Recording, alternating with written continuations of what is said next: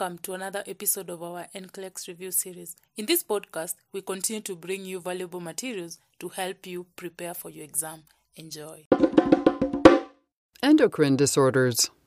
The endocrine glands continuously secrete products called hormones, which are chemical messengers that deliver stimulatory or inhibitory signals to target cells as a result of a feedback mechanism. Once secreted, these hormones usually remain present in the body for 4 to 6 hours. Disorders of the endocrine system occur when there is an increase or decrease in hormone production. These disorders affect individuals across the lifespan. Diabetes mellitus is the most common endocrine disorder, and it affects all age groups. Type 2 diabetes has increased in recent years, especially among children, and its relationship with the incidence of obesity is well documented. Nursing care of the client with diabetes. Diabetes mellitus is characterized by hyperglycemia that occurs due to insufficient secretion of insulin, increased insulin resistance of peripheral cells, and/or an increase in hepatic glucose production. The body attempts to excrete excess glucose via the kidneys. An osmotic force is created because of excess glucose in urine, resulting in polyuria. If the body is unable to use carbohydrates for cellular function, it oxidizes fat as an energy source.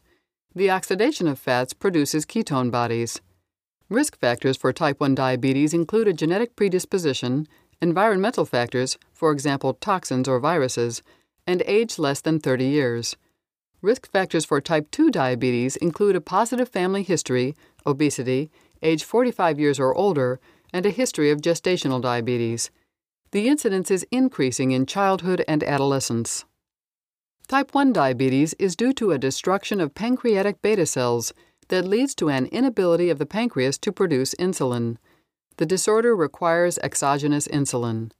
Type 2 diabetes has a gradual onset, with the pancreas producing some insulin. It may be controlled with adherence to a diet and exercise program that promotes the maintenance of a desirable weight and the use of oral hypoglycemic medication. It accounts for 90% of diabetes. Gestational diabetes is detected during 24 to 28 weeks gestation. These clients are more likely to develop type 2 diabetes 5 to 10 years after the birth of a fetus. The neonate may exhibit macrosomia, hypoglycemia, hypocalcemia, and hyperbilirubinemia. Assessment and analysis. Subjective findings in a client with diabetes include polydipsia, polyphagia, fatigue, blurred vision, and peripheral neuropathy. Objective findings include dehydration, polyuria, weight loss, glycosuria, peripheral vascular changes, ulcers, delayed wound healing, infection, or gangrene. Other findings include hyperglycemia with a fasting plasma glucose level of 126 milligrams per deciliter or higher and a 2-hour post-load glucose level of 200 milligrams per deciliter or higher. The nurse should also assess the hemoglobin A1C, glycosylated hemoglobin measurement, which reflects the average glucose level over the preceding 2 to 3 months. It should not exceed 7%. The nurse should assess for a positive familial history of diabetes. A baseline weight and vital signs should also be obtained. The nurse should identify visual acuity or retinal changes and review urine lab results for acetone and microalbumin levels. Tests of renal function such as BUN and creatinine should also be reviewed. A 24-hour diet history and typical dietary and exercise patterns should be obtained. Planning and implementation. The major focus for the nurse when caring for a client with diabetes is teaching the client to manage the disorder. Teaching should include diet, exercise, prevention of complications, and medication therapy. The nurse should help the client and family to understand the disease process. This includes encouraging them to express their feelings about the illness and the necessary changes in lifestyle and self-image. The nurse should teach the client the importance of and how to self-monitor blood glucose levels. For finger stick monitoring, the client should place a drop of blood from the fingertip on a special reagent strip, which is read by a glucose monitor. For interstitial glucose monitoring, there is continuous interstitial testing via biosensor inserted subcutaneously, or intermittent transdermal testing via interstitial fluid drawn through skin and tested with an electrochemical sensor. Alternate fingerstick site testing includes the forearm, upper arm, abdomen, thigh, and base of the thumb. The use of these sites rests the fingertips. The nurse should remind the client that alternate sites have less capillary blood flow than fingertips and may not reflect glucose levels that rapidly rise and fall. One site should be used consistently, unless otherwise instructed, because results at various sites differ. The client should avoid the use of an arm on the side of a mastectomy. The nurse should help with administration of medication if self-administration is not possible.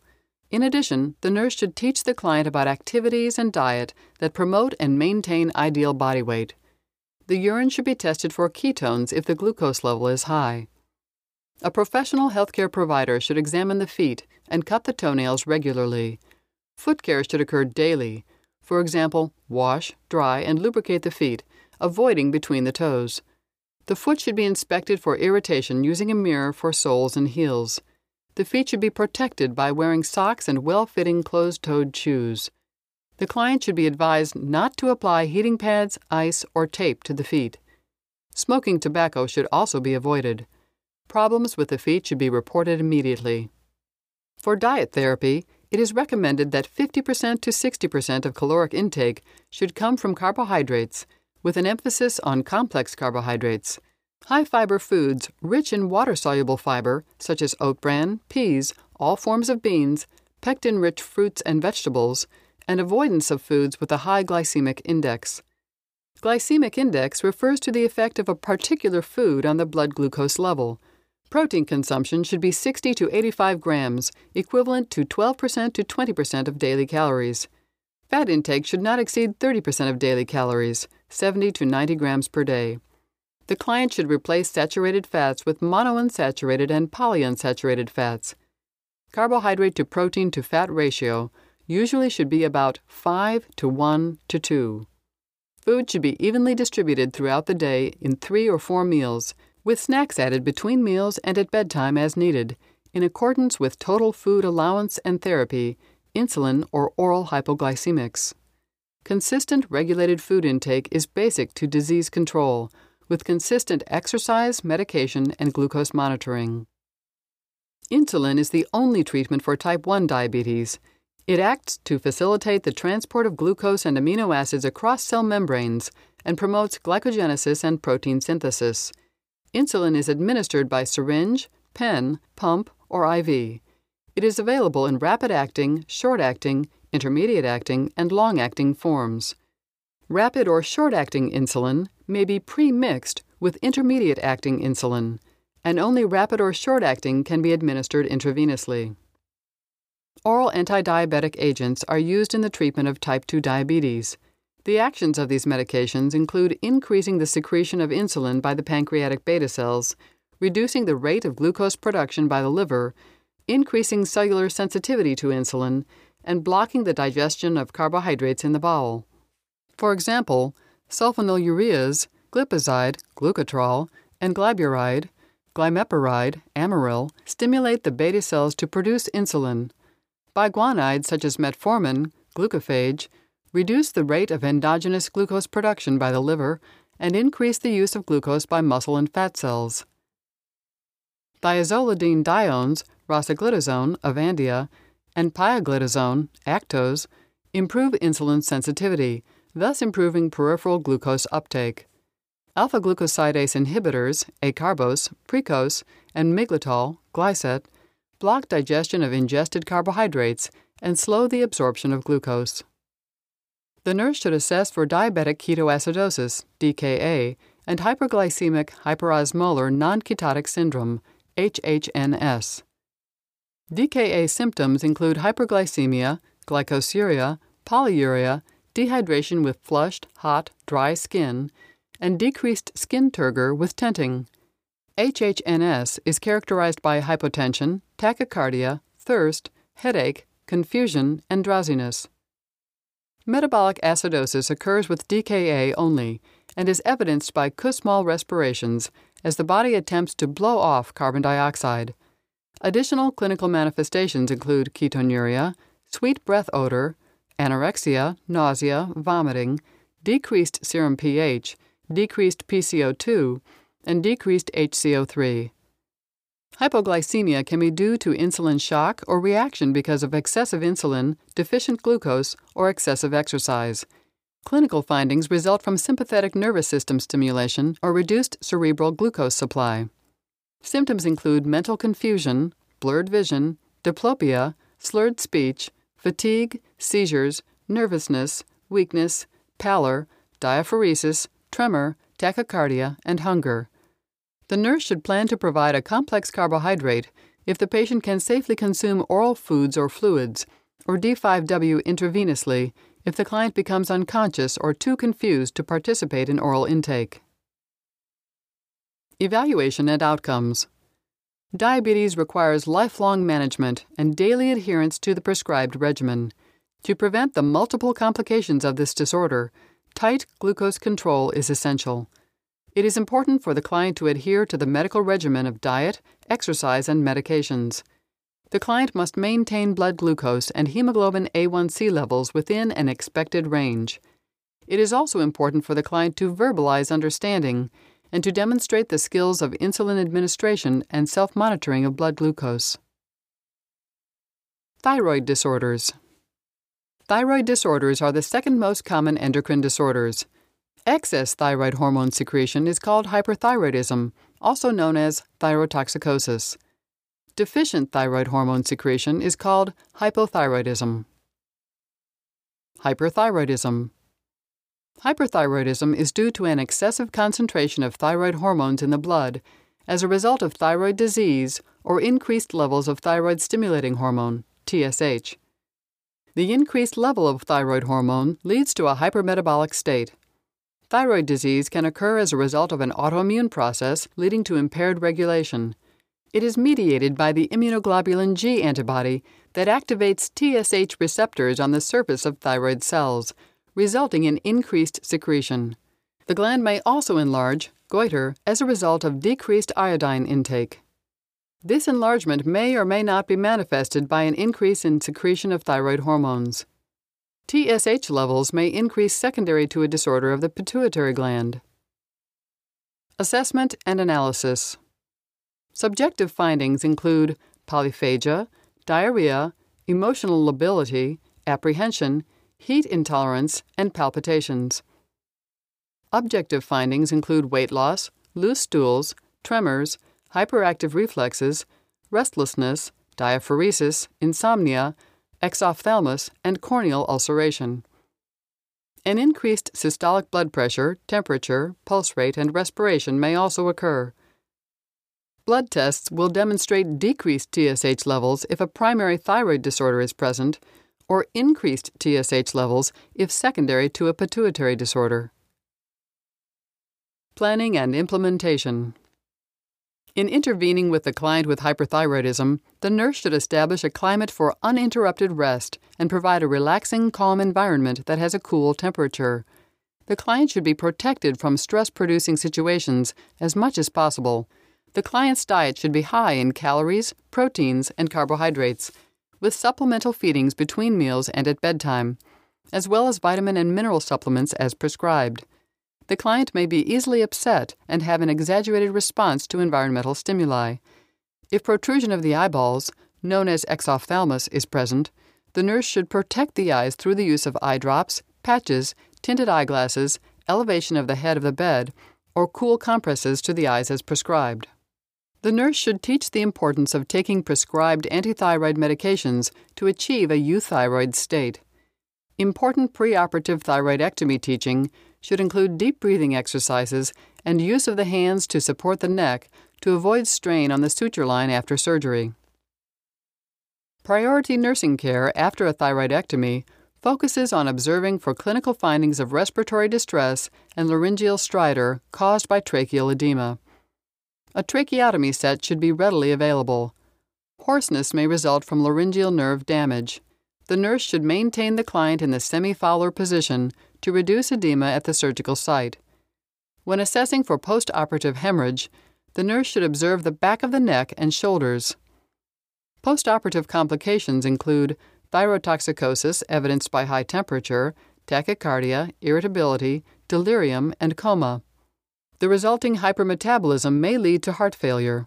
This usually is precipitated by a severe physiologic or psychologic stress.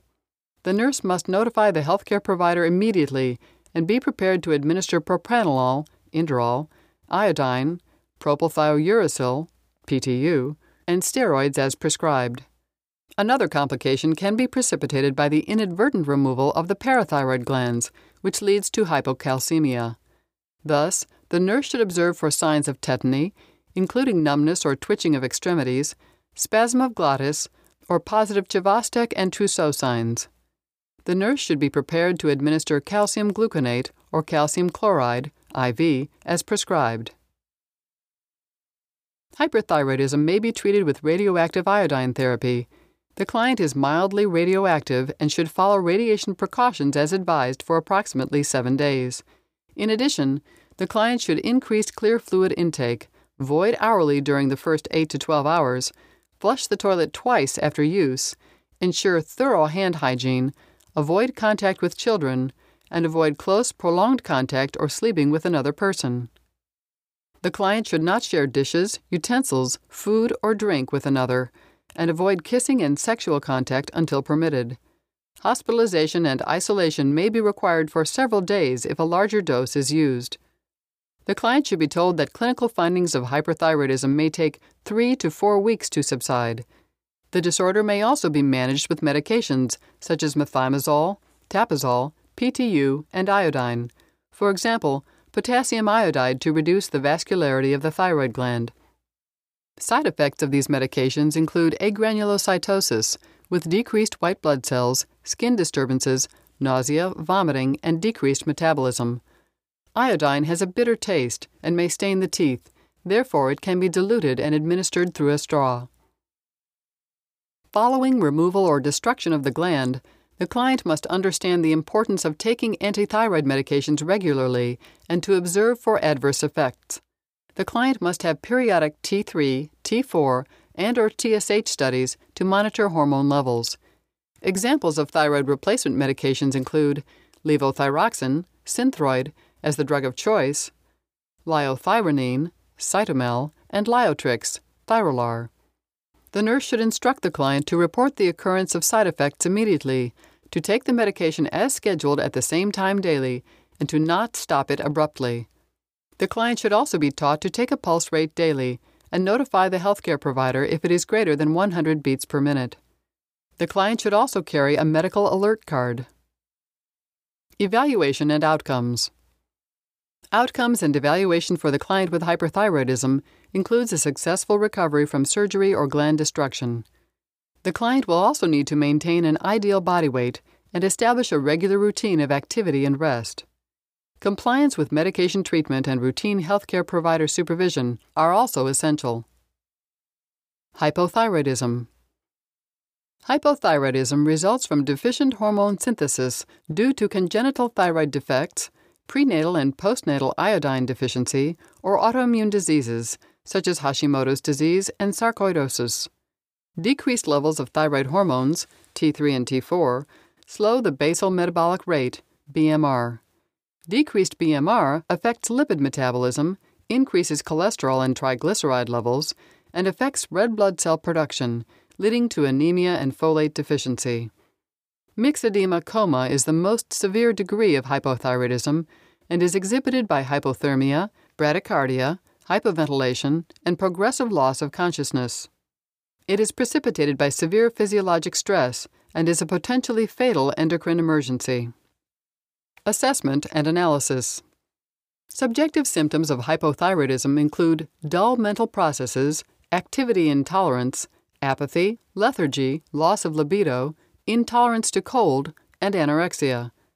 Objective symptoms include lack of facial expression, weight gain, constipation, subnormal temperature and pulse rate, dry, brittle hair and nails, pale, dry, coarse skin, enlarged tongue, drooling, hoarseness, thinning of lateral eyebrows, loss of scalp, axilla, and pubic hair, diminished hearing, anemia, and periorbital edema. Lab test results demonstrate decreased triiodothyronine, T3, and thyroxine, T4 levels. The nurse should assess the client's history for factors that may have contributed to the condition. Weight and vital signs are assessed to establish baseline data. Planning and implementation. Nursing care of the client includes understanding and patience with the lethargy the client is experiencing. The nurse should explain that activity tolerance and mental functioning will improve with therapy, and that therapy with hormone replacement will continue throughout life. The client should also be instructed to avoid over-the-counter drugs unless approved by a healthcare provider. The client should also modify outdoor activities in cold weather and wear adequate clothing because of sensitivity to cold environments. They should use moisturizers for dry skin and restrict calories, cholesterol, and fat in the diet to prevent weight gain. To avoid constipation, the client should increase fluid and dietary fiber. The client should seek healthcare provider supervision regularly and when clinical findings of illness develop. The client should be taught signs of angina pectoris, indigestion, dyspnea, or palpitations that may indicate cardiac distress. Thyroid hormone replacement includes levothyroxine, Synthroid, liothyronine, Cytomel, and Liotrix, Thyrolar. Evaluation and outcomes. Expected outcomes and evaluation for the client with hypothyroidism includes the ability to complete activities of daily living, ADLs, without fatigue. In addition, the client should adhere to the dietary, exercise, and medication regimen and establish a regular pattern of bowel elimination. The client must also understand the importance of taking medications as prescribed. Now we'll practice an NCLEX-style question. A nurse observes that a client in diabetic ketoacidosis is hyperventilating. What does this compensatory mechanism of body attempt to accomplish? 1. Decrease acidity. 2. Conserve glucose. 3. Retain bicarbonate. Or 4. Maintain cardiac output.